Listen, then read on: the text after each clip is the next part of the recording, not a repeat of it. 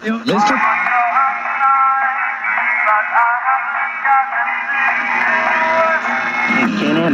Hello, WGN listening audience.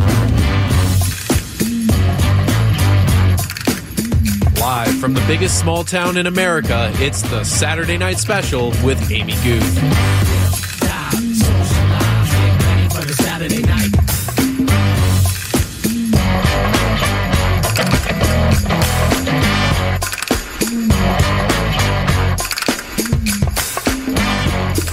720 WGN. Hey there, it's Amy Guth, and tonight's program on the Saturday Night Special is all about film, specifically independent film, and what a fascinating moment that it's really having. And what better place to talk about independent film than from right here in Chicago? After all, in the early 1900s, it was Chicago who had the highest number of film production companies and filmmakers, not Hollywood, Chicago. But Here's what happened next. Given high demand of silent pictures at the time, a black market for both film and equipment quickly formed. And in retaliation of major studios, independent film companies and filmmakers went west in search of warmer weather and to outrun the reach of the big studios. Of course, we all know now Los Angeles is the center of the film industry.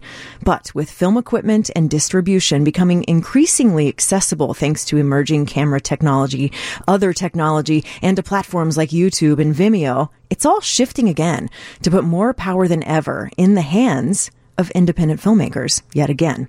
Chicago, of course, is all over this. While for years, plenty of big budget projects filmed here for both film and television, plenty of independent filmmakers also cut their teeth here in the Windy City.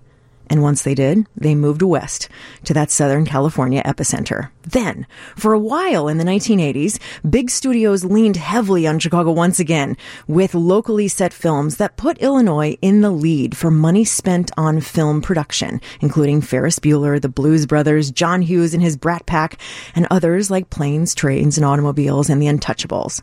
In that moment, Hollywood needed Chicago.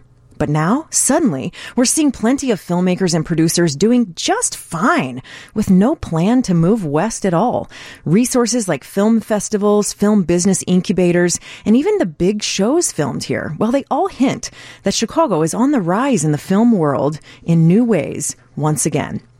So tonight, we're taking a look at the state of independent film in Chicago and beyond. Not the set of transformers that set off pyrotechnics all over Michigan Avenue a few years ago, though that was pretty cool to watch, but the independent filmmakers committed to originally, original storytelling and making great films and to investing in the scrappy and supportive community of Chicago independent film with sheer effort. I'm Amy Guth, and that's all coming up tonight on the Saturday Night Special. We're also going to be joined by a special guest co-host tonight, founder and principal at Potenza Productions and Emmy award-winning director Rocco Cataldo is here and lending us his expertise in the film industry so we can all learn from him about the topic of independent filmmaking. With that said, let's get into it. We'll be right back to get the conversation underway on 720 WGN.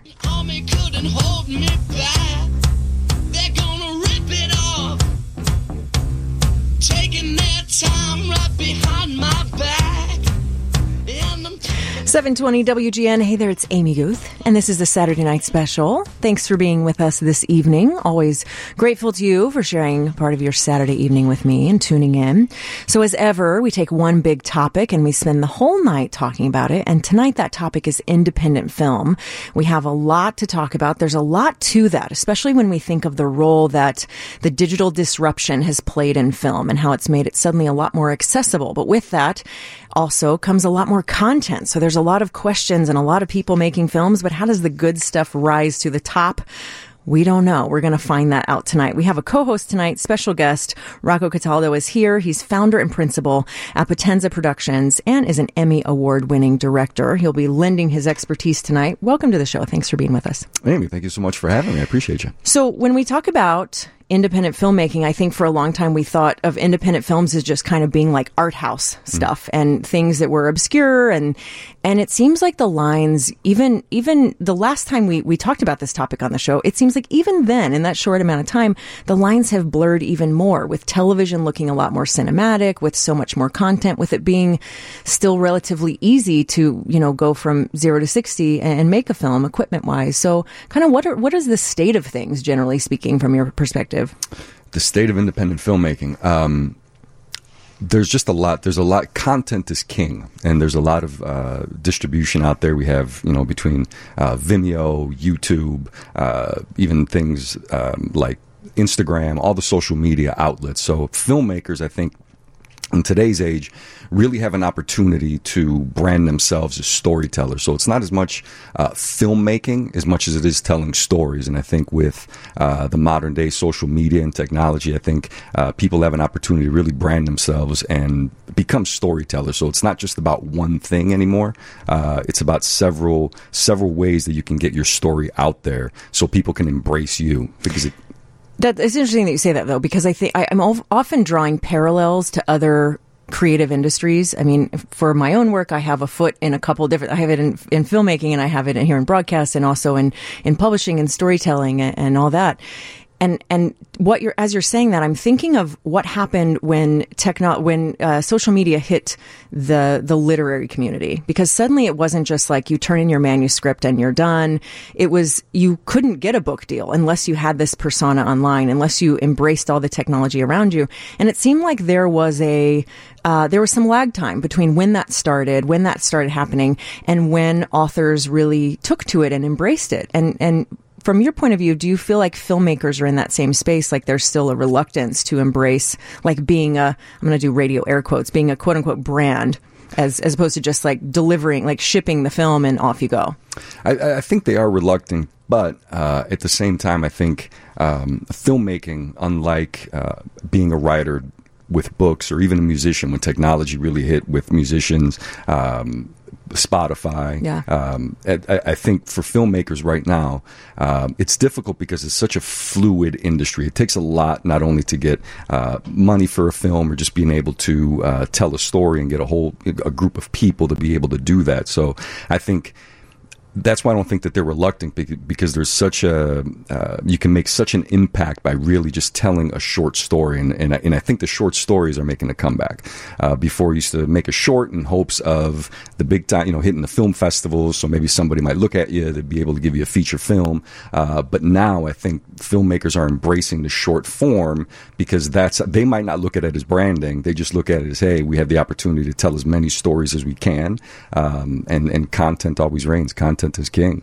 I mean, that's interesting to think about, right? Because it, yeah, for a long time it was you made a short film as a means to an end. It was a vehicle to get funding for uh, a feature film, and, and it does seem anyway that that. Uh, you're right that that's moving a bit, and that's uh, moving to a place of uh, you know more of an appetite for shorter films. Do you think that is because of technology? Do you think that's about attention span and uh, you know the 140 character soundbite?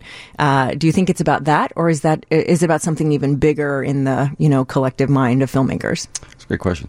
Um, I think I, I think it's a little bit of both. I think as as, as a filmmaker and doing this for a long time, uh, I respect the process, and the process means a lot in just being able to tell a story, getting people together to collaborate with, um, you know, writing the script and developing and developing the story. Uh, but at the same time, I think we're in a unique place where. Um, all of these new technologies, we're able to tell a story on the drop of a dime. So we could, you know, go out here today and just shoot something on our iPhone. And uh, I think it's just a, a, a way to keep creative. Um, and I think that, that where you draw the line is uh, how much do you respect the process to be able to get a story out there? Because essentially that's what people. Um, that's what people embrace. People want to know you. They want to know your story. They want to they want to have something in common. Just like when you listen to a piece of music, it's um, it's not visual, but you really get the sense of what the artist is trying to say. Um, And it seems like we we have gotten into a moment where where audiences, and I think you've kind of hinted at this, where audiences aren't really content just to. I, I will watch this person's work. They want to know more about the person creating it. I think in in much deeper way. I mean, we've always had an appetite, right, for like our celebrities, and we want to know all their dirt and all that stuff. And I think that's always been there. But it seems like in the age of social media, we we want to know a lot more.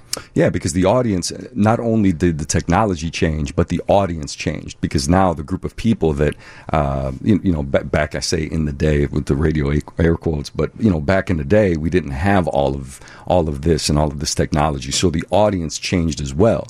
So when the audience changes, um, your way of doing things in order to speak to the audience or tell them a story changes, and I think that that's why uh, you embrace the social media if you're a filmmaker and use it. Like always respect the process, but at the end of the day, use the technology to help you tell a story. And I think uh, when you do tell a story, especially in filmmaking, you want to appreciate the audience because at the end of the day, they're gonna uh, you- you're doing it for them as much as you're doing it for yourself. But I think uh, to answer your question is as much as the audience changes, you kind of want to adapt to that to be able to tell them a story. And I think that's why social media is so big because all the the audience now is just so used to uh, digital. They're used to social media, the Instagram, the Facebook, the Twitter. And like used to a certain level of access, it seems like Exactly. too, and, and immediacy.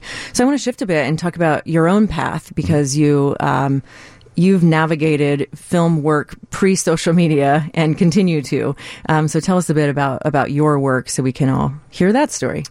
Well, it's been about uh, 20 years I've been in the industry, and it, we, we started off doing a lot of music videos. Um, and I should say, Potenza, uh, also co-founder, my business partner Mike Wilford, and I have been working together for about 20 years. And in that 20 years, we started off uh, doing a lot of music videos because there was just so much music out there. Uh, so we were hustling every day to try to get the cameras that we didn't have access to, shooting film, and um, and then th- that just developed in the really the short story format. Uh, and music videos were always a great way to try different things uh, and you know develop your skill set a lot more because it wasn't necessarily narrative and telling a story; it was more just visually being able to tell a story. And I think that prepped us to where we are today uh, in the short form. And what we do with the company a lot is being able to tell uh, a story and, and a narrative for people, whether it be commercial work or any of the film work that we do. Uh, and a lot of the branded uh, work that we do, um, it really is about telling a story because there's so many products out there. You, you know, you have a million different products out in the world today you can pick from, but I think the audience really uh, responds and, and you could really resonate with people when you tell them uh, about the people behind the product and the people behind the brand. Uh, and I think that's what we uh, what we try to do. So it's all, always about the story. And then what about Emergence? And that's the film for which you won the Emmy for directing.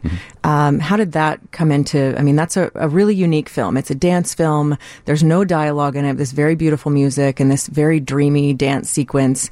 Uh, what is the the thought behind that film?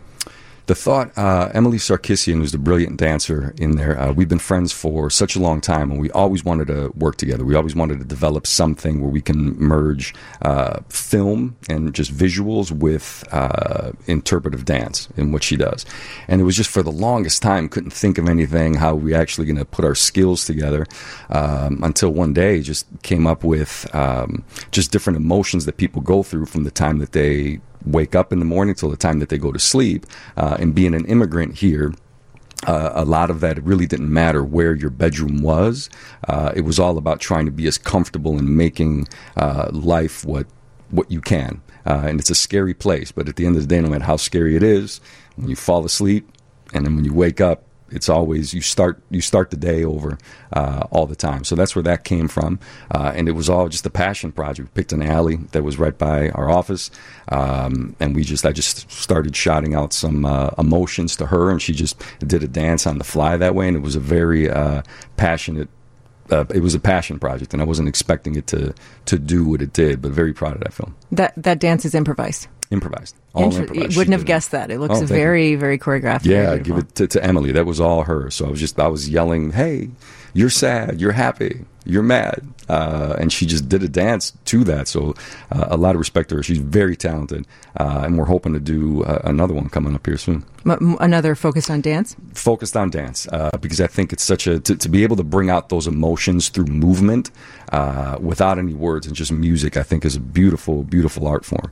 Um, and and just dancers I respect to death. I mean, just th- th- their body and what they do with their body, and to be able to really evoke emotions. You talk about uh, as film evoking emotions visually, what they're able to do with their bodies and give that to an audience and let them, you know, let an audience feel uh, their movement, I think is just is wonderful. So I think uh, visuals and dance is a is a great thing. So I'm looking to do a lot more with her. We're talking with film director Rocco Cataldo today. He's co-hosting with us tonight. Tonight's show is all about independent film.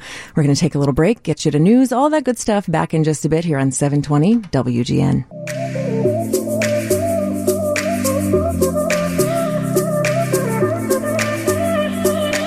Seven twenty WGN. It's Amy Guth here on the Saturday Night Special. Thanks for being with us. Going to head to news here in a couple minutes, but tonight we're talking all about independent film. We, we're not going to have any time for callers tonight, but if you want to find me on Twitter, I'm at Amy Guth, G-U-T-H. I know some of you sometimes send mail here to Amy Goose, like the bird. Nope, it's Ju- it's Guth, G-U-T-H, like Ruth, rhymes with truth. Uh, anyway, you can find me on Twitter at Amy Guth and uh, text me your favorite independent, or not text, but tweet me your favorite independent film. I would love to know about that because there's so many, especially cool ones in Chicago. Um, as we're talking about this topic all tonight. And uh, you know, we're we were just talking before the break, Rocco, about um, about kind of your path into uh, into filmmaking. And uh, I realize I'm asking you a big question here, with just about a minute and a half to answer it.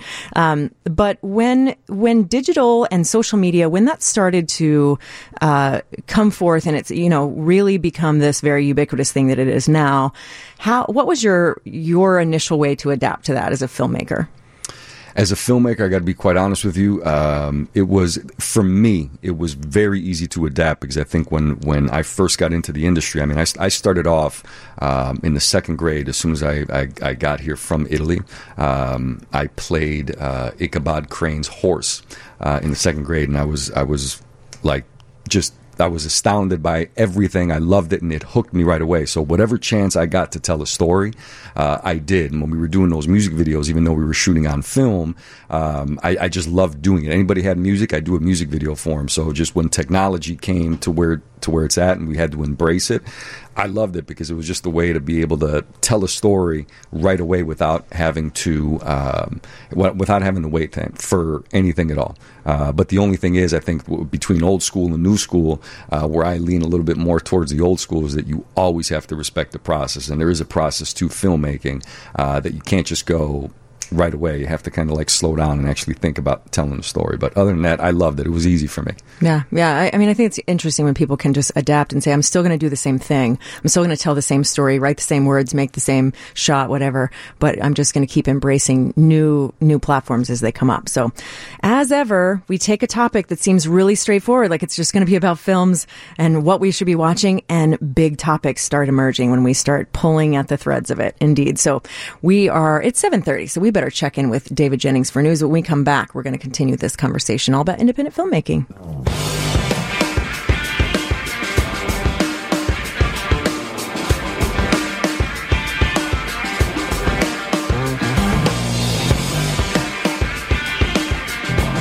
Seven twenty WGN. Hey there, it's Amy Guth, and this is the Saturday Night Special. As ever, we take one big old topic and we spend all night unpacking it and wrestling with it and thinking about it and seeing where it leads us. And usually, as is usually the case, tug at a thread here and look at this and look at that, and suddenly, what's a, what to, what seems like a really straightforward topic is suddenly a really big one with a lot of different paths and tentacles. And tonight's topic is no exception.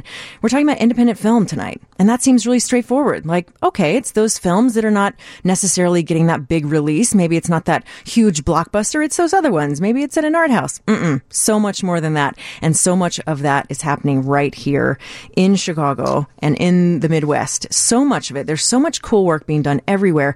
And in part, that is because the barrier of entry is a little bit lower. It's a lot easier to make a film now than it was a long time ago. You don't have to have millions and millions and millions of dollars. You can just have a little bit and you can still make a great film and you can distribute your film on platforms like Vimeo and YouTube and things like that. And technology is changing every day and it's really kind of an exciting moment. But to help us unpack this topic, we have to get an expert. So we have uh, a guest with us tonight who is co-hosting. That is Rocco Cataldo. He is founder and principal at Potenza Productions and an Emmy award-winning director. He's here with us tonight to make sense of all of this. Appreciate you being here. Thank. I'm going to turn your microphone on and everything as you say Great. that. Thank you for having me. sure, glad that you're here. Um, so we were kind of doing a little bit of an overview before the news and, and just kind of some of the big issues. And of course, digital is such a big part of that conversation right now when we're thinking about how independent filmmaking or filmmaking at all has really, you know, changed just year by year, even month by month. Sometimes there's so much coming at us, uh, technology wise. But I want to kind of rewind a little because so often when we're talking about films, we are talking about um, just kind of like the the creative inspiration for a film. You know, we'll talk to an actor or director and just say, "Oh, I had this idea and this is what I made," or we just talk about the finished film. What's this film about? What made you make it?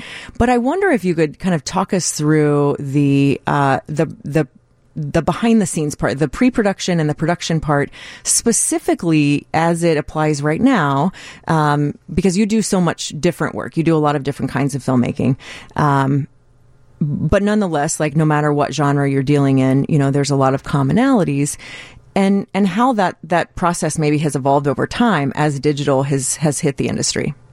Uh, well, I think first things first, it's always about story uh, because without story, you don't have anything. Uh, and I think the uh, some of the things that's a little bit different now is that now with technology and you can you, you can go right away as soon as you have a camera, even your iPhone, whatever it is, um, that you kind of tell stories on the fly.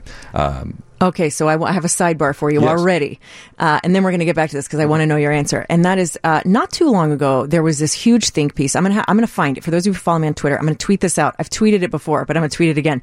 It was about iPhone filmmaking, and it was really fascinating.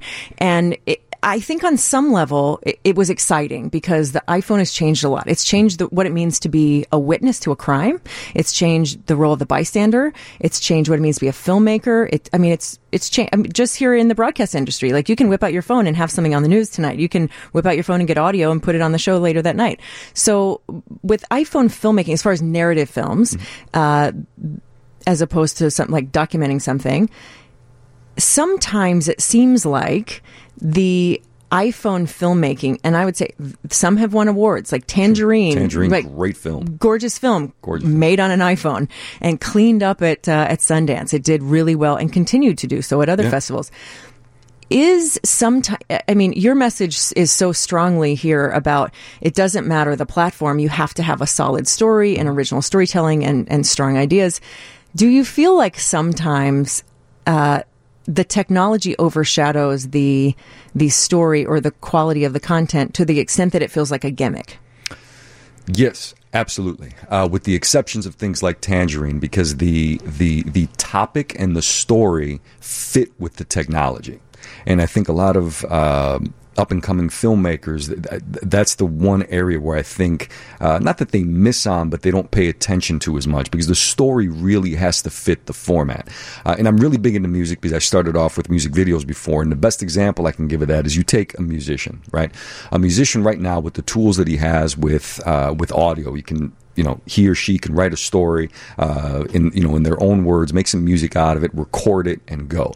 The technology doesn't hinder their their creativity because you still ha- you still have to write the song, you still have to come up with the melody. But I think a lot of times the filmmakers they let technology take over their story, if that makes sense. And I think that's so that's why Tangerine works so well because that technology was perfect for the gritty story that the filmmaker wanted to tell. And it blew up at award for for that reason because it really was a story that fit the technology. And I think a lot of filmmakers now, and I'm I'm you know, I'm guilty of that too at times because as a filmmaker it's so difficult to get money for something you want to go all the time. So I get it. Uh, but I think just as a community we need to realize that just like musicians, they're not going to let the uh, the technology take over their way to write a song. They're not going to let the technology take over their creativity. They're going to use the technology to distribute it uh, so people can listen to their art. Uh, and I think as filmmakers, we have yet to to get there because I think we we let technology take over a lot of the process. Um, and I think that that's that's not good. Yeah. I want to circle back later in the show to distribution. And I think there's a lot to talk about there, especially where digital is concerned, because I think that's changed. That's that's probably one of the biggest ways that that uh, filmmaking has been impacted. Probably, just my guess there on that one. But let's go back to uh, that process and how how you've seen it evolve over time as digital tools have been introduced into it of of pre production and production of filmmaking. Well, I think pre-production and production of filmmaking, a lot of time was spent because before um, uh, digital came out, it was film, and you only had so much film because film costs a lot of money. You only had so much film, so you only had so many takes that you can do. So a lot of pre-production was spent on making sure rehearsals were a big thing. You don't get a chance to rehearse a lot anymore because the budgets went down. So producers are really uh, they're having a hard time getting the money to make films, um, and so a lot of the time was spent in rehearsals. A lot of the time uh, was spent in the really uh, getting into the process of how this scene is going to work before you even hit or say action, before you even roll that camera, because you want to make sure that there's only so much film you have and there's only a certain amount of ratio. You can shoot it a five to one, four to one, depending on how many takes uh, that you're going to get because of the film. Whereas now, uh, you're still spending time trying to figure out how the scene's going to work, uh, but you're not limited because there's HD, you know, you're shooting digital, so you could just put roll and have that go, dump the tape, you know, and, and put it all back in. Um, and it, it, you don't focus on that a lot, so you're more on on the go, and that's what I mean about process, and that's great. Uh, you can do that, uh, but I think that there's a lot to be said to actually slowing down a little bit and focusing on uh, exactly what the story and what the what the scene is supposed to be. So I think that's one of the biggest differences in in pre-production and, and production that's happening now. Everything's a lot quicker, as is life. You know, people want information quicker, uh, but that's one of the biggest things that I see. Uh, not that te- technology ruined anything; it's just the the system in in which filmmakers work now is a lot quicker than it used to be. Well, I think you're you're starting to approach my next question. That is, you know, what what is um, you know, t- technology certainly helped in some ways, right? Film's expensive, and now having an SD card, you can, well, okay, if someone wants to have a meltdown on set, we can just start over and do that again. And maybe diva-like behavior is encouraged more, or uh, there's more room for it now on sets or something. Uh, but what about what about the downside? What has technology hindered in the creative process? Is it what you're talking about, where where maybe there's um, some shortcuts to the, the the meat of the the art, or is it is it something else that's more technical that that is hurt by technology? I think it's just that what, what, you hit on. I think uh, technology is great, but I think we've made it our master instead of our servant. And I think that's that, that, that's the best way that that I can approach it. Because storytelling is always going to be the same. Uh, people are going to approach storytelling the same, but I think with technology. Um, I, th- I think people need to embrace technology, but they need to embrace the story as well, and you have to trust the process. And um, uh, I think you could see that a lot in films now, and especially in independent films, that you could tell where stories are lacking uh, because filmmakers are having a hard time communicating uh, because they don't take the time to really understand why they're making this film, why they're making this piece of art why are people going to pay you uh, or you know pay to go see this movie? And that hasn't changed. People always want a reason to pay and go see the movie but i think uh, you can tell a lot in stories that um, the filmmaker really great concept. It was a great approach. It looked great because technology makes things look great now and you have a great DP and you can do that. Uh, but there's always something that's missing. And I think that something that's missing is that uh, as a filmmaker, when you're passionate about a project and you know exactly why you want to tell a story, it shows up on screen. Uh, and I think a lot of that is just trusting the process and really paying attention to what story you're trying to tell. And a lot of the times, technology, when you get to move quicker, uh, you know, because you can keep rolling without having to worry about anything, because once it's on the hard drive, if your hard drive fills up, take a half hour, you know, download the footage, and then you have a clean uh, hard drive again, and you can keep going. Uh, and I think that that that's the biggest uh, downside to it. When you approach uh, a film project, you know you you've described this before uh, as as treating each film like a business, whi- which I, I think is an important thing to do. Um, to treat each thing like a, a project uh, of its own uh, and its own little business with a beginning, middle, and end. Uh, uh, but what about the? Uh, do you think it's easier or harder now as a filmmaker to to uh, to kind of build on that long term career trajectory. It, it seems like it would be much easier because you can put a lot more stuff out. Yeah. Because you have to get less funding in theory to make a film now than you used to. Um, but is there a sense of like fighting all the noise with so many people making films? That that you think? I mean, do you? Or, let me back up and say, do you think that's like the biggest, uh, the biggest obstacle to career building, like long term strategies, or, or do you think it's something else that maybe digital is hurting? You know, I think in part, I think yeah, I think digital is hurting some of that, but I I, I don't think uh, any of that's changed. I think it's fighting through the noise, and I think the more that you give people to do, and the more you throw at them, and the more they're going to embrace, they forget why they got into the business in the first place. And when you forget why you get into the business in the first place, uh, and I know it's cliched, you just you don't make the same art. Would you be willing to make a movie knowing that you would never get paid for it just because it's something that you want to do? Oh, I've done that dozens of times. Yeah, I mean, I have. I sure, have, I continue to do so. Continue to do so, and the wallet's showing a little bit. You Sure. know, but uh, but because a musician, uh, they're always going to play music, and I think Mm. as as an artist, you have to ask yourself: if you're a writer, you never got published, are you going to not write anymore? If you're an artist. Your, you know, your paintings haven't uh, never been on auction. They've never been sold. Are you still going to continue to paint?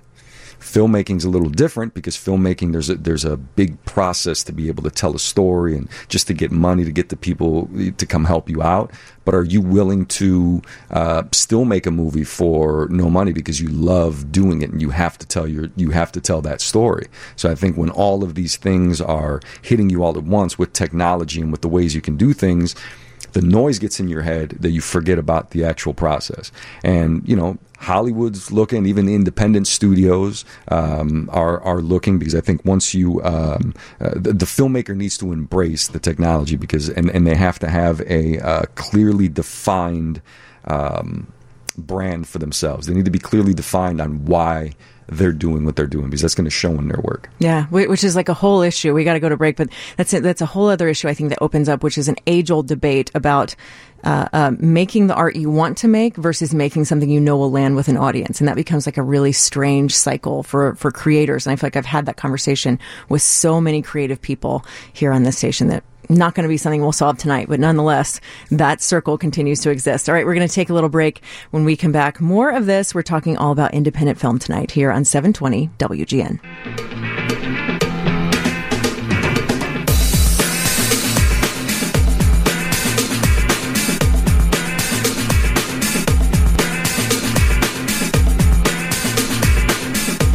Seven twenty WGN. I love that song. I just want to let that one play out a minute. It's such a good one. It's Amy Guth, and this is a Saturday Night Special. We're talking all about independent film tonight.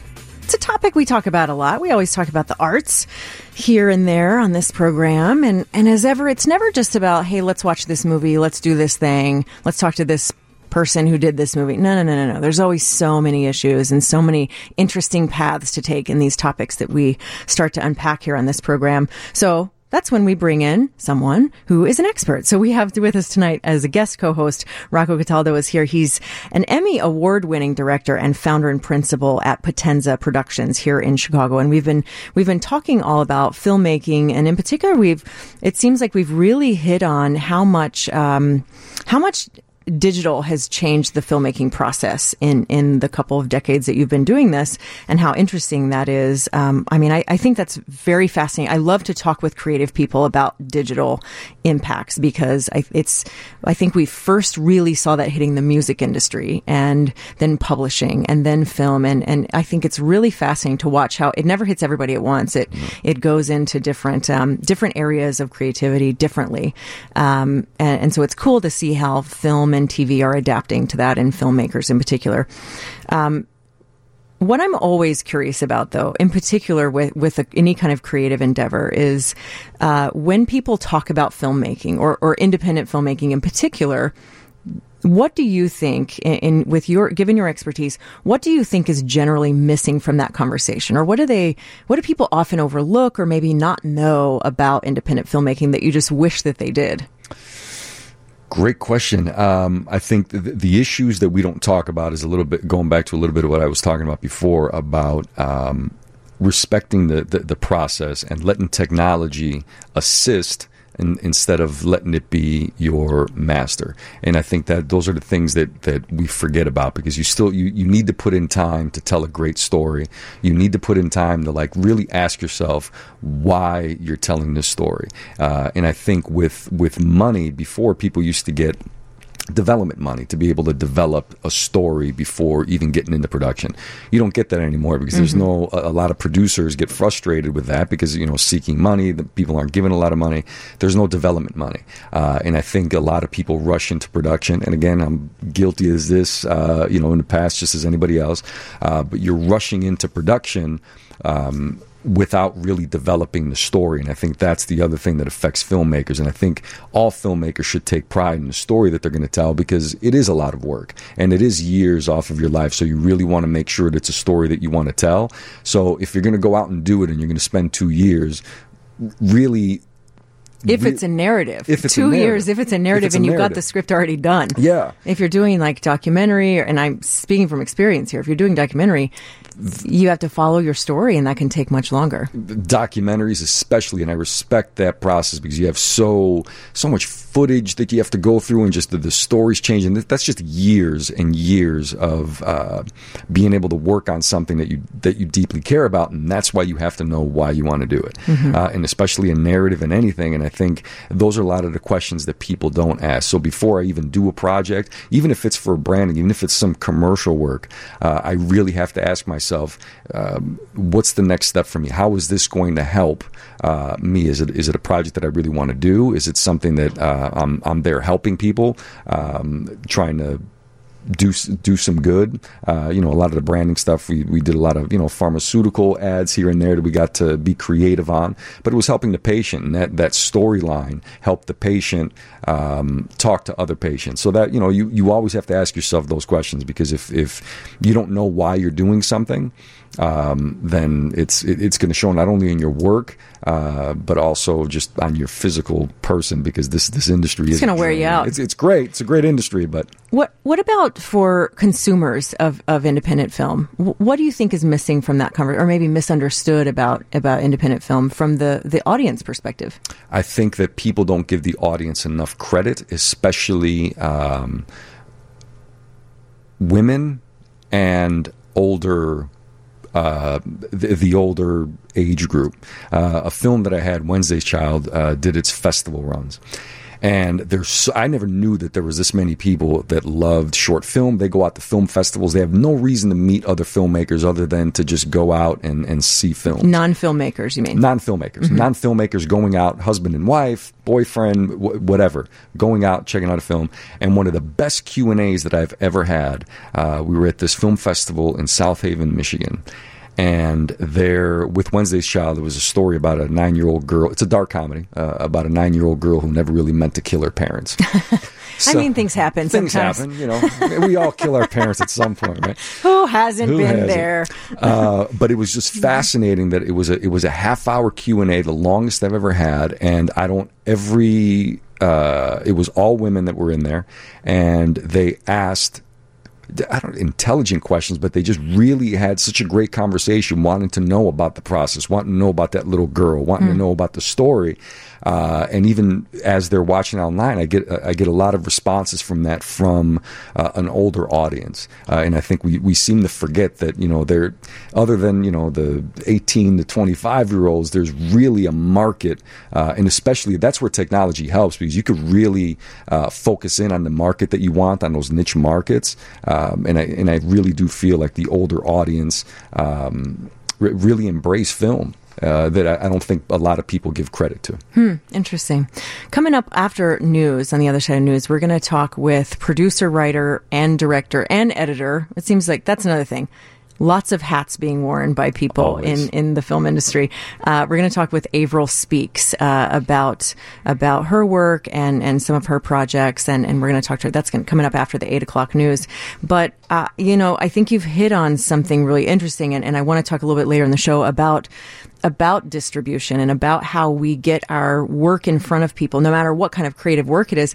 Recently in the news, we saw Spielberg, like he's very angry about Netflix and ah. Hulu and all, like he's very, very angry. I mean, he's really hanging on very tightly to, no, this is the model I know, and therefore people need to go to a movie theater and watch a movie, and then in a year it will come out on video, and I don't want that challenge. And he seems like very, very upset about it. And it reminds me when this conversation was happening in the music industry when Napster hit, when all of that was happening and everybody was kind of scrambling. Some musicians said, okay, I'm not going to make as much money on my music, but I'm going to tour. I'm just going to tweak the business model. Metallica just started suing everybody and they're like, nope, Yeah. we're not going to change. We're not going to do anything different. We're going to stay with this business model. Now I think that conversation is a little bit different, but it does remind me of a very Metallica-esque move from Spielberg to just be like, no, we have to just stay on the way it's always been done. And, and I get that. I mean, having worked at a newspaper for a long time, I get that, you know, when suddenly we had to make the paper smaller and thinner and fewer pages and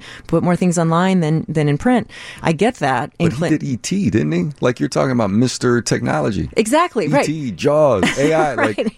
Roll with it, guy. Yeah, Yeah. open up. Yeah. So it, it just seems like the people who cling to the old way of doing things forever and say it's never going to evolve, that doesn't always work out because it's, it, it audience behavior changes and you kind of have to embrace that. So lots, again, lots of topics here as we start unpacking something that seems straightforward, but we're going to take a little break and then go to news and all that good stuff back in just a bit here on 720 WGN.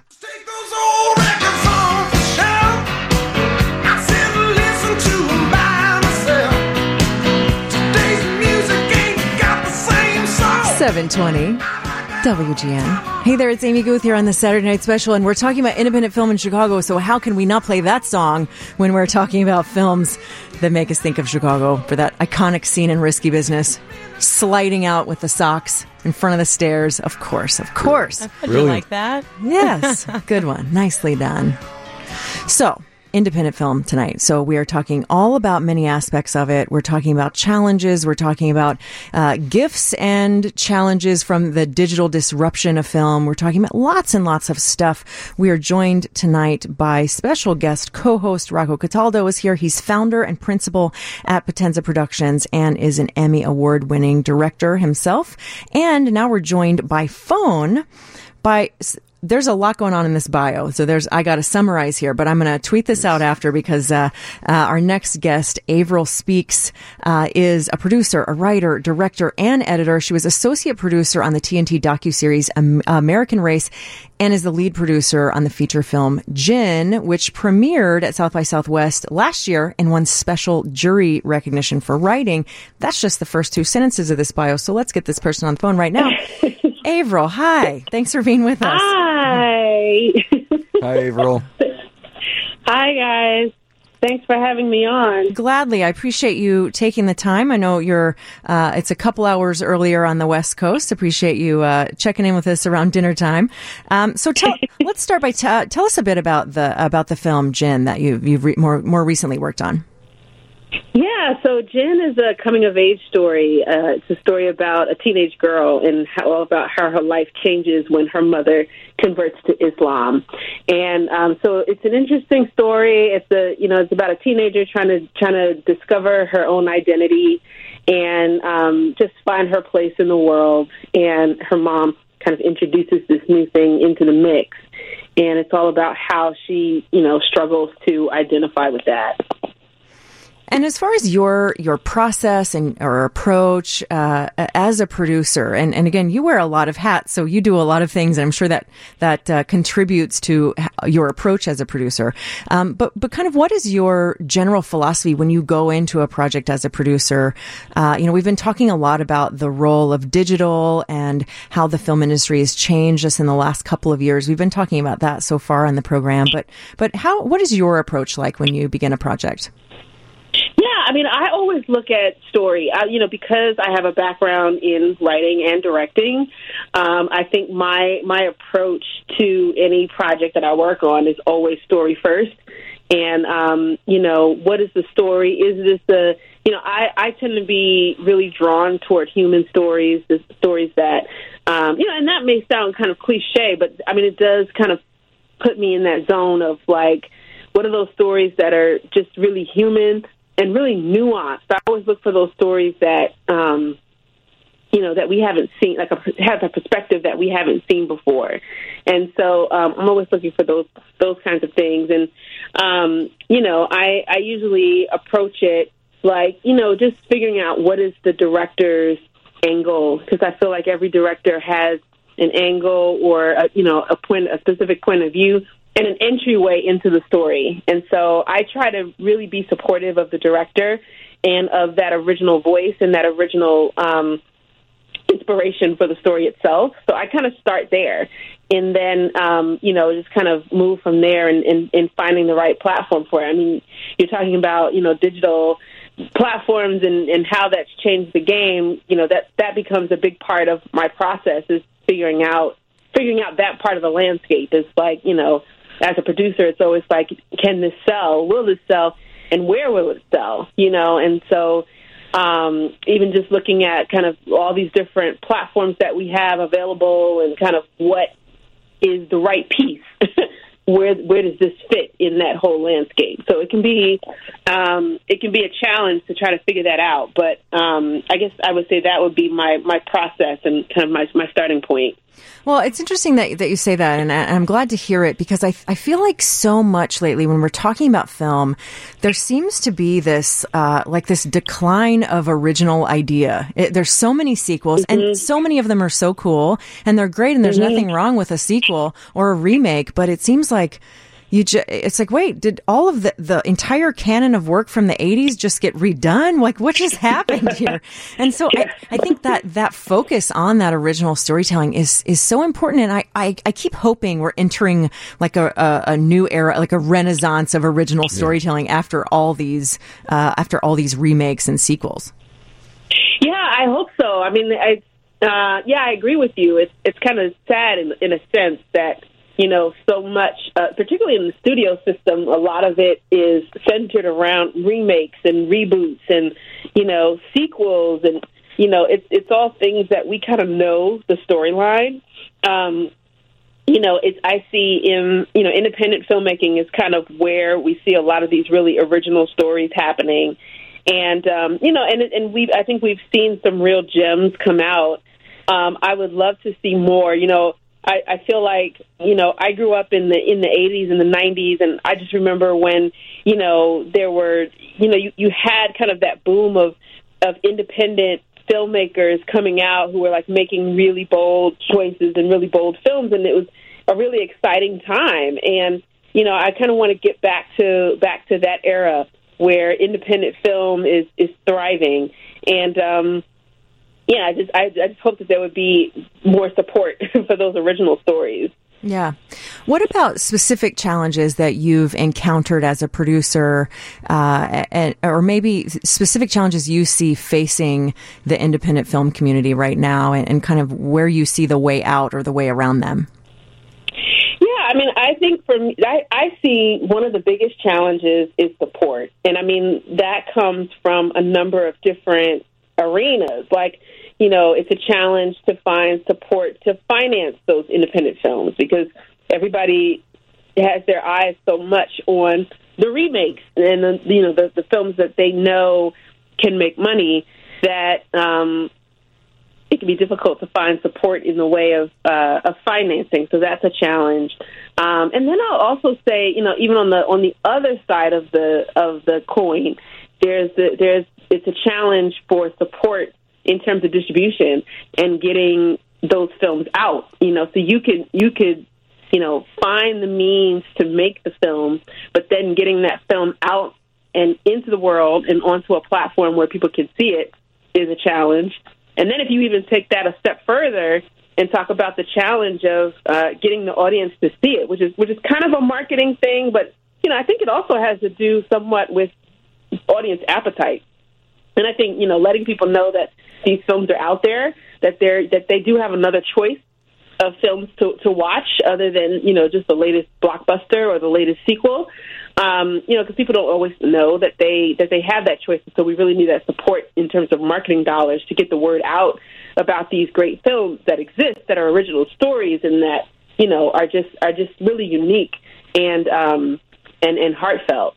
And so, um, I think sometimes the appetite for um, you know for something new. I think people are so used to seeing the same thing all over, you know, over and over again that sometimes it's a little difficult for them, for, you know, for independent films to kind of break through the noise and find those audiences that that would really like the type of content that independent filmmakers are trying to make. So. Um, yeah, I would definitely say that that is a that is a challenge for for independent filmmakers.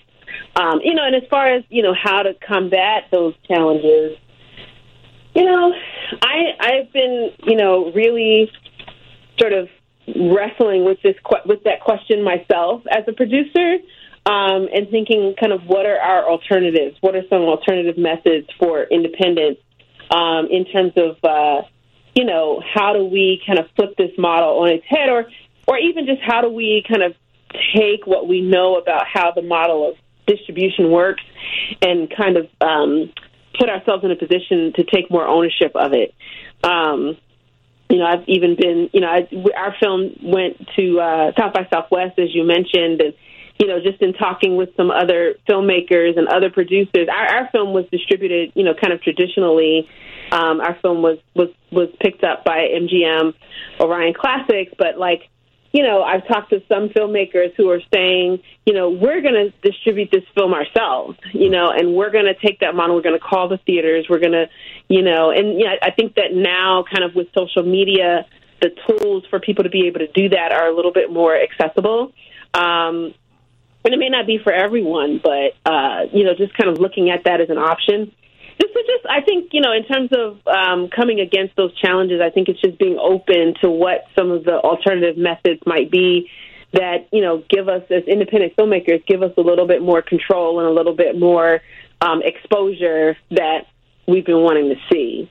So, So, Avril, with with that, you have you have the money. You're sitting in a room uh, with a director. She or he's about ready. You're the day before you're going to shoot, uh, and you're there. You got the money, regardless of what the budget is. You have everything, and it's a go.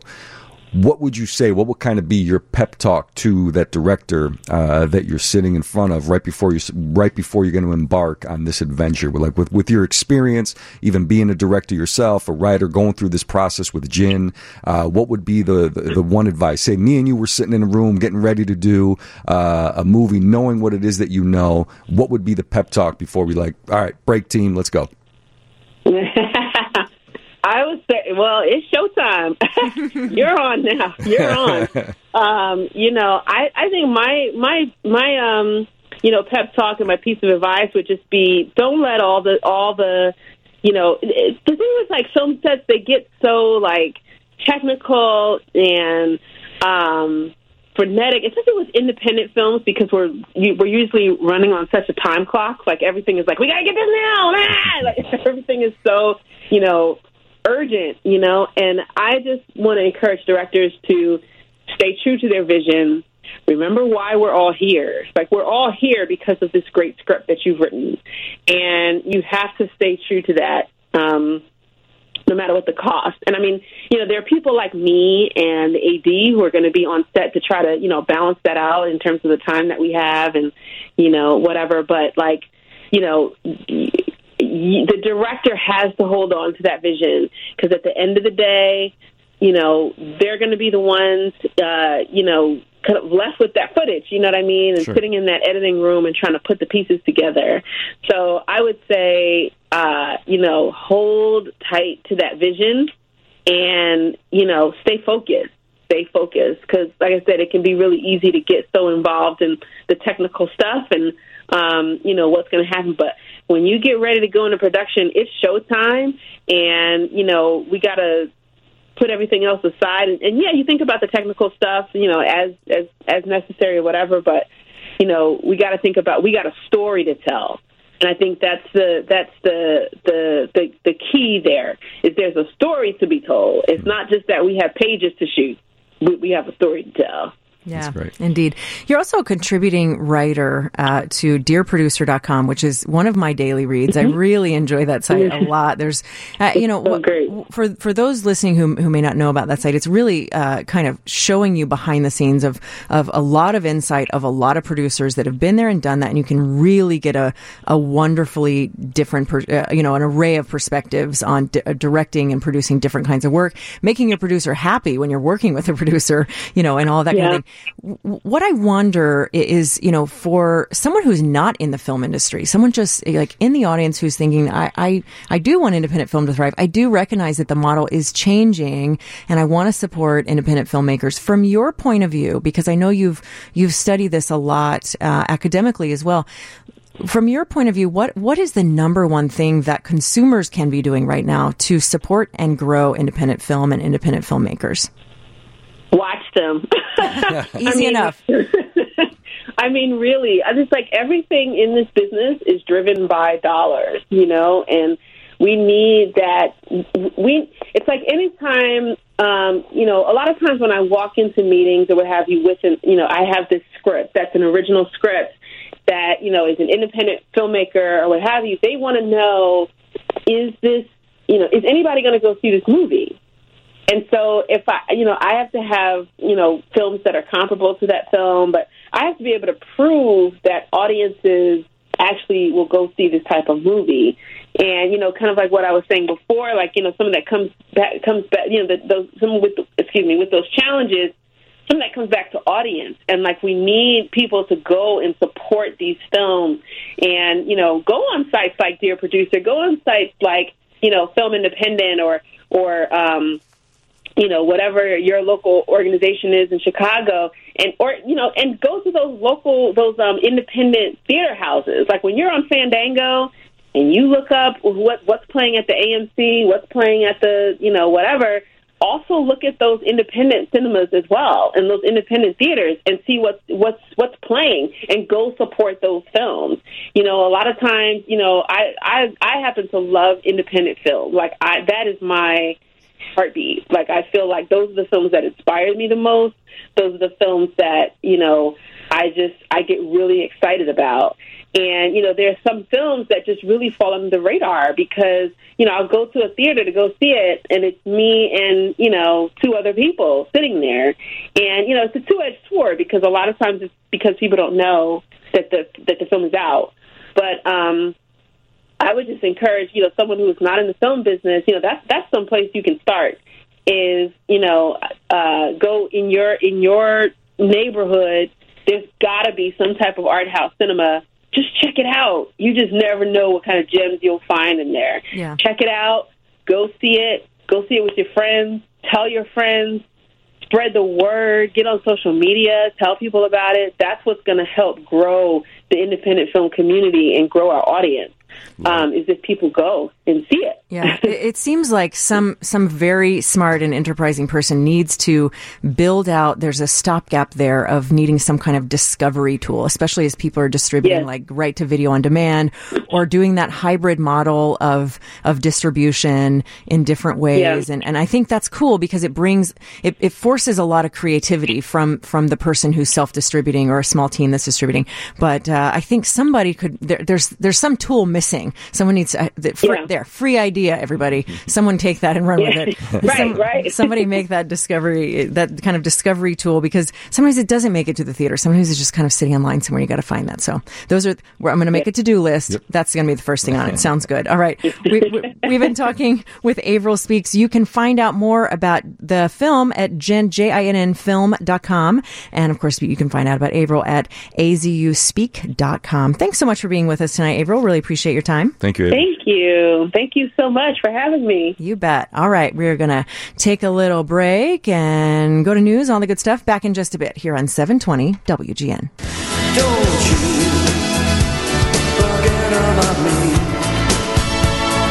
Don't, don't, don't, don't, don't you forget about me. 720 WGN. It's Amy Guth here on the Saturday Night Special. Had to stop and sing along to that one for a second. I spared you by not turning on my microphone yet because nobody wants to hear me singing along to this song. Uh, however, it's a Saturday night special, and we're talking, as ever, about one big topic all evening, and that topic is independent films and independent filmmaking, especially right here in Chicago. So, of course, we're going to play a song from a John Hughes movie. Of course, that great scene in the Breakfast Club. That's a great movie. Amazing. That still gets the pump, the blood pumping. I know. That's a great. It's a good one. It's a good one. Well, we have a co-host, as you might have just heard. Uh, we have a co-host tonight. That's Rocco Cataldo. He's founder and principal at Potenza Productions, and he's also an Emmy-winning director. He's here tonight with us talking about uh, this topic about independent filmmaking. We were just talking just a little bit ago with uh, Avril Speaks, who is a woman that wears many, many hats. She's a producer, a writer, director, editor. She's done lots of cool stuff. Uh, we'll be sure and tweet out her website and all that. I just, if you're following me on Twitter, I just tweeted out something where you can find that film, Jinn film that we were talking about. But uh, Avril raised a lot of interesting points. I thought, like we've been, uh, you know, we've been talking about a lot of different aspects of independent filmmaking independent films tonight, and she really uh, zeroed in on how the distribution model is, is changing, and I think that's such a big part of it. You know, earlier in the program we were talking. Um, really about how uh, digital has changed pre-production and production and and in a bigger way, you know, like your persona and and your brand as a director and all of that kind of thing. But once the film's made, it's ready to go. Distribution seems like an area where there's been a lot of change in recent years, and every time uh, it seems like everybody's up on things. There's a new tool and there's a new platform or, or something like that that's happening. Uh, you know, where where have you seen the biggest changes in distribution with those digital tools? Uh, online, online is commonplace, right? That's where all films are going. That's where all films uh, get distributed. Uh, you have easy access. Uh, you have things like YouTube or even Vimeo that have like the pro channels that um, uh, you can distribute your film, your own website. Uh, you know your demo reels that you have up on your website where you can showcase films. Uh, iTunes. Let me ask you this: Where do you stand on when people make social media accounts for a project? That's true. I kind of hate it. I'm not going to lie. I kind of hate it because here's the thing: if if you say, "Hey, follow me on social media," Mm-hmm. you're saying, "I'm," you're saying, "I'm going to give you value." Let's Yeah. let's consent to get each other's content. Completely agree. And if you're gonna, if like a book or a film follows me, I'm like, I appreciate what you're doing, but I would rather follow you, the director, or Mm-hmm. you, the production company, than like your film because that film. Once I watch it, I've learned from it Exactly. Then I don't need anything else from it. So if you're asking me to like follow it on Facebook, you're saying make a lifetime commitment to get content from me about this film that once you once you watch you're going to be done with. I don't like it. I don't like it either, and I'm glad that you brought that up. I didn't want to be like an old curmudgeon here. but, No, like, I think it's a thing. It's a problem. It's a thing. It is a problem. It's some, you know, it's those things, those little things that annoy me. I mean, at the end, it's great. You're putting it out there, but once the film is done, there's no shelf life after that. Like, what are we going to follow? To your point, like, what are you, what are you going to give me now on on social media? See, I might as well follow the filmmakers behind I, it. yeah, I'd rather follow a filmmaker for the long term or, or even their production company or something like that to get to learn about their work like oh i like this filmmaker i'm going to learn about their work and Yeah. I'd, li- I'd love to see their next thing and and it's the social part of social media that makes it work Yeah. so to me i think that's tricky anyway i threw you off track No. so you were making a good point about Great. about online distribution platforms and all that so it seems like more and more filmmakers are are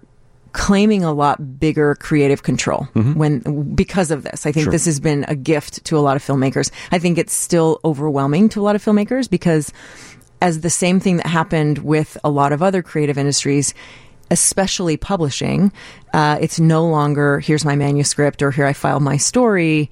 You got to kind of deliver the paper too. Yeah. You know, you have to have that brand and you have to do that thing. Um, and and it seems like that has hit. It, it- the disruption has hit, and it required filmmakers to also be business people in Yeah. a way that it wasn't required before. Do you feel like you know watching it from the outside? Or from the inside out for the for the last couple of decades, do you feel like a lot of filmmakers have have struggled with taking that that business ownership, or is this kind of a welcome thing, or kind of both? I think uh, I think it's kind of both, uh, but definitely I don't think it's welcome because at the end of the day, you want to be a filmmaker, you want to be an artist, and you want to get it out there. And the business side of it uh, is a full time job in and of itself. But I think uh, to Avril's point before, when she was talking about trying to find a place where you can. Um, um, to try to flip the flip the script and figure Mm-hmm. out how else you can distribute. Um, I, I- think that's key for filmmakers and really thinking outside the box because at the end of the day, just the world has changed in our industry, just like any other industry with technology and with the way uh, just the workforce is going. You're going to have to take on uh, a lot um, on, on your own and at least you know work with people that are better than you and understand the business side of it more. But I think uh, I think we're going to get back to the way the world. Uh, I don't know if this is a prediction, but I think uh, vaudeville is coming back soon. How do you mean? Um, I think that with technology and with the ability for filmmakers and creatives to take their work out, Mm-hmm. uh, because it's a lot easier now to you know get on social media. Hey, we're going to be at this place. Or we're going to be at that place. I think theaters theaters matter. Mm-hmm. I think um, movie uh, cinemas people still go to the cinemas. It's kind of like vinyl. Just because now you can listen to something on Spotify doesn't mean that you don't get that same satisfaction from vinyl. And vinyl never went away. Looking at you, Steven Spielberg. It never died. Looking at you. Vinyl never. Vinyl never died. Yeah, vinyl never died, and I think Yeah. it's the same in, thing. In fact, this. it almost made like Yeah. uh, it made people. Having the ability to, to stream music suddenly made people kind of crave this tactile thing. Yes. Again, we saw this in other in other creative arenas. We saw in publishing how everything would go to Kindle. Yeah. There might be a paperback release, but then there'd be this like beautifully gold embossed, only a thousand copies of this limited edition, beautiful version of this book. Yes. We saw like a limited release vinyl when everything was being streamed. Like, I think that's very true. I think people still do want that kind of tactile thing. They do because it's a different experience. When you're at a movie theater and you're watching a film with somebody, uh, it's just having that the, the music and having the surround sound, watching it in the dark with other people, and have, and seeing where other people react.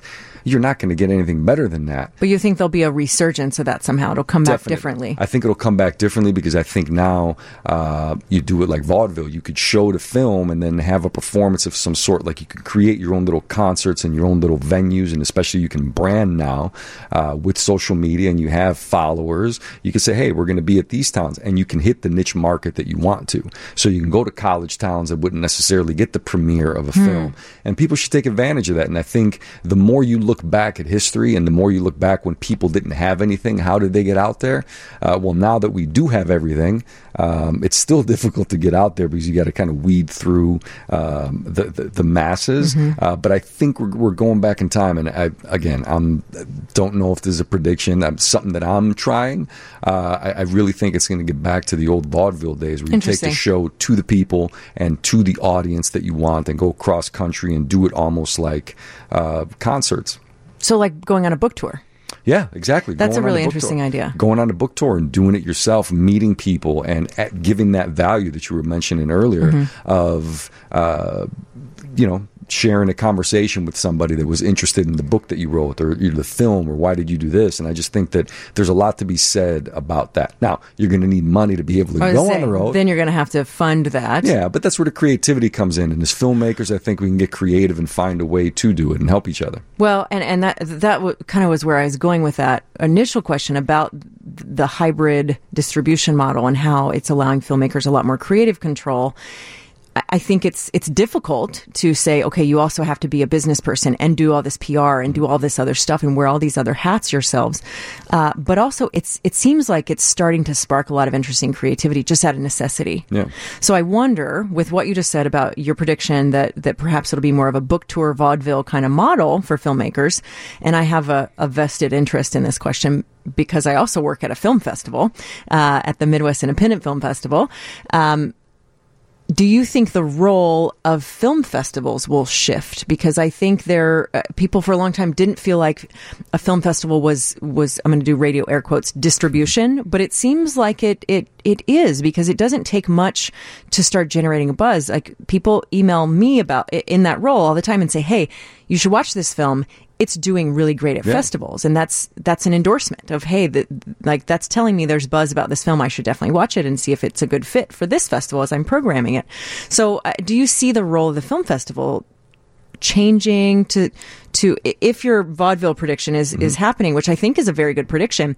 Do you think the film festivals will begin to morph to to answer to that? Absolutely, because they they're going to be like the radio stations, right? And I always compare everything to music. They're going to be the station where you're going to to promote this piece of art that you've done, uh, and have like-minded people there, and even people that come to the film festival that aren't necessarily filmmakers, but they just you know love movies.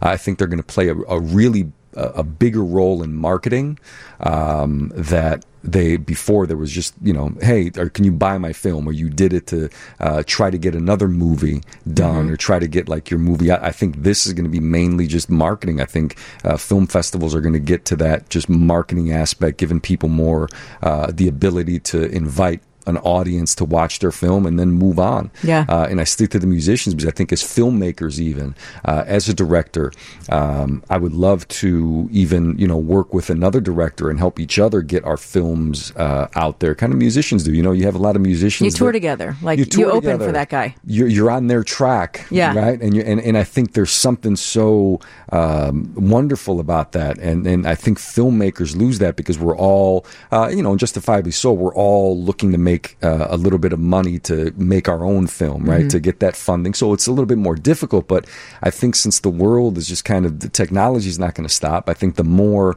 we consider ourselves like the musicians and helping each other out, out as artists that way, I just think the, the the world is our oyster. There's a lot of creative things that we can do out there, and and, and I think um, you know that's the way to go. So I think as filmmakers, as Avril said before, not only the audience needs to help each other, just go watch the movie so we can get out there, but I think as filmmakers, storytellers, we should all kind of hop on uh, each other's stories and, and help each other get to where we need to be. You just invented about seven things just now. And I didn't trademark it for the world. You can have. free ideas here at the end of the show, the end of Saturday Night Special, full of free ideas. Uh, we have a guest co-host tonight. That is Rocco Cataldo. You've been hearing from. He's an Emmy award-winning director and founder and principal at Potenza Productions. We're going to take a quick break. Back for more fun here on 720 WGN.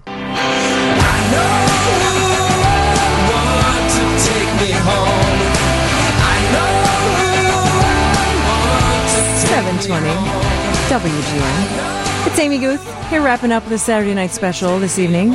All the hits tonight coming from esteemed producer Vivian Lanu. All these musical hits. Thank you. They've been awesome. Music You got is it. awesome. It's like all the good soundtrack hits is what is what we're doing. Uh, we have a special guest co-host tonight. Rocco Cataldo has been hanging out with us. He is an Emmy award-winning director and founder and principal at Potenza Productions, based here in Chicago. And we've been talking about a lot of stuff because that's what we do here on this show. We pick one topic that seems real straightforward. Tonight, that topic: independent film. Seems easy. Go to an art house, just watch video on demand. Go to Vimeo on demand. It's easy. Oh no, there are so many topics. There's so many pieces uh, and paths leading in and out of this topic. So, right before the break, Rocco, we were talking about um, about the changing role of distribution, or how distribution will change, uh, at least how you hope it will change and predict it might change. And we started talking a little bit about film festivals. And as I said, I have a vested interest in that because I also work at the Midwest Independent Film Festival. Um, but, you know, I think that warrants a little bit of conversation too, because, and I know we have just minutes here, but for a long time, the classic thing was go to film festivals to get a little bit of buzz, but also hopefully to get distribution, get someone to buy your film and agree to distribute it. Where do you see that changing too? As as the film festival, uh, you know, we were talking a little bit about how more filmmakers are are taking more creative ownership of their work and distributing it themselves. You have a cool prediction about maybe it's going to go more like a book tour, vaudeville kind of do-it-yourself tour. Um, h- how will you know? How will that change of, in terms of the purpose of going to a film festival?